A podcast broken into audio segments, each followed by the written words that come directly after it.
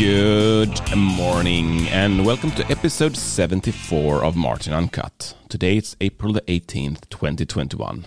Today, today's episode is working with email. So time is flying and it's already Monday again. I hope your weekend was as good as mine and we had really summer weather over here in Sweden. We had like 16, 17 degrees so we were out with uh, out all of the winter garment on. So that was fantastic. Today I wanted to briefly talk about another thing that has annoyed me for quite some time.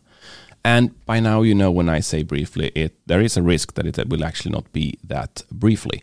But let's see if I can keep it brief at uh, at this point today. And Today it's about my email handling. So in my day-to-day work, I have a ton of email accounts. I have a, a few personal accounts, and that is just because I have been moving around between uh, suppliers and I haven't closed anything. So, of course, I need to do something about that to make sure I don't have unnecessary email accounts uh, alive and around. I also have work uh, email accounts, and I actually have a bunch of them because I have a lot of different projects, work projects going on.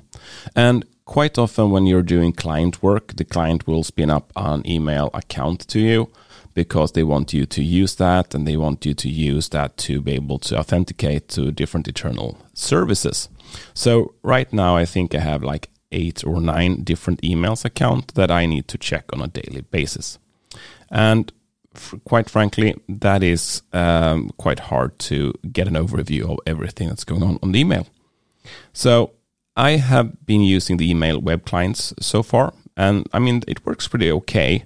Uh, I'm almost exclusively working on Google or Office 365, and the web clients there, they are okay. I mean, they work. You can read emails and you can write emails and you can do what you need. But I would like something that ties a little better into my normal workflow. So I heard about this application called MailMate. Again, I have used this application for roughly a day or so. So this is no endorsement or review from my view. This is just my initial, initial, initial feelings and what I see from this application. So the description I found around this app is roughly not the most beautiful application out there, but great if you are a power user there are a few things that makes this extra interesting to me. And the first thing is uh, it's supposed to be super good when you're working with multiple accounts. And if that, I mean, it states that it should be really strong working with a, a lot of different email accounts. And since that is my reality, this is a really important feature. I've been working with other applications in the past, like Postbox, I think it's called, or post mailbox post postbox I think it's called. Uh, that is also supposed to be really good working with multiple accounts, but in the end I had a really big problem when that started to load up all my emails. So it died because of that. I think it went super slow. But it was fairly easy to set up all the accounts in MailMate that I have, and it's using OAuth to connect to both Google and Office 365 and that is, is super great since uh, these services they start to limit the use of username and passwords because that's simply not secure enough. Office however has complained that the app wasn't approved by the administrator and that can be a problem for me that the administrators will not um, approve the applications. And then i can't use this application for that client. Um, so so that that's a potential problem for me and I think there is no way really to go around that because it's probably in the client secret that says which application this is. So we are where we are. And the little email organization that I have been doing so far, it worked really well. It didn't mix up the accounts or anything like that. It's keeping the email in the right account. So if I archive something, it will archive it to the right account. Another feature I found that I think is going to be super powerful is what they are calling smart mailboxes. And a smart mail mailbox is essentially a filter, and it will show you the emails that you need or what you want. And one of the examples where this is going to be super good for me is that I'm following the getting things done best practices, of course, since I am like GTD trainer, uh, for how you handle emails. And I have then set up a waiting for support and an action support uh, folder in each of my email accounts. And you can imagine when I'm going to check if, if I have something waiting for or if I have something in my action support folders, I need to go through all of these. So it's very tedious in my weekly review.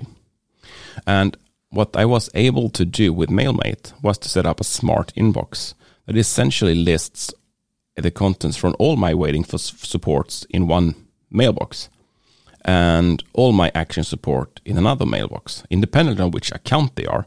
And I can see in the list view which account they are corresponding to. But that means that I can get a really good overview of all the accounts super, super fast. Another thing that I think is a powerful thing is that it's using Markdown when you're writing emails.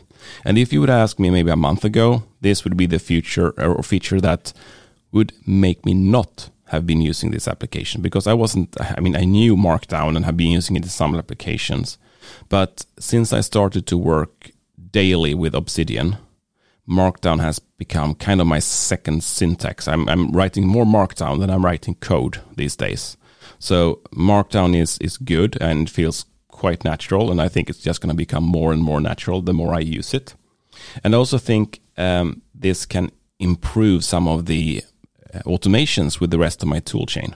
But we'll see more about that. But talking about application, or sorry, talking about automation, linking and automation uh, with other tools. I mean, this is something that is really important. That is the fourth thing that I found. You can quite easily install additional functionality into MailMate, and that's what uh, they call bundles. Uh, you have a bundles menu, menu in uh, the settings for MailMate, and there you can just easily click and install additional functionality if you want it. I'm using a few things here, and the first one I installed was the OmniFocus bundle, and this gives you the possibility to file an email as a task in OmniFocus with just a single click, and that is super uh, powerful. And that means that you get a backlink in OmniFocus to MailMate and to the mail. So if you need to reference the original email or respond to the original email, it's super quick to get to that. That would probably work with the standard Mac app, uh, but I haven't gotten that really to work. But it worked really good with MailMate. So that is a function I really, really like. And the other bundle I installed is the DevonThink bundle. And this gives you the possibility to very, very easily, just with a button click, file an email into DevonThink.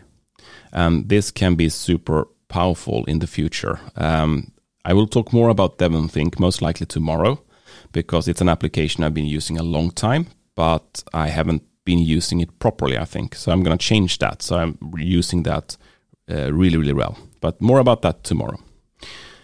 A little bit what I don't like, um, and as I said, I've used it for a little bit more than a day, so I don't really know yet. Uh, I need to use this application in my daily uh, work to be able to know what works well and what doesn't work. So, I mean, I will need to come back in a couple of weeks and tell you more, I mean, more in depth thoughts about it. So there is a 30 days trial out there, and I um, I'm gonna use that 30 days trial, and in the end of the trial period, I will probably come up with my my thoughts. And if I turn out not to be able to use it, I will probably cut it short. But that, you will, I will tell you how how it uh, how it turns out. But if you want to try, uh, try out Mail uh, Mate, there is this 30 days trial, so you can also check it out, and I definitely recommend it. So, as I said, I've been using DevonThink for a long time now, but I'm very, very far from being a power user.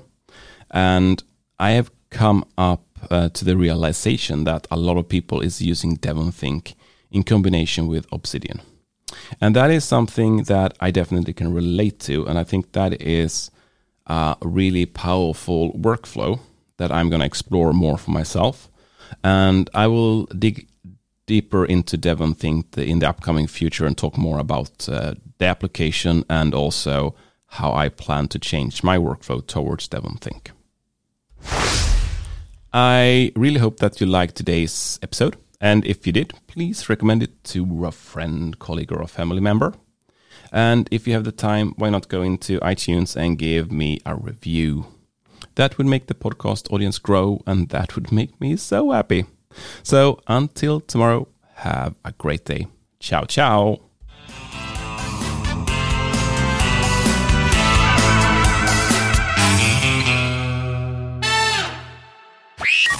Uncut, your daily technology dose.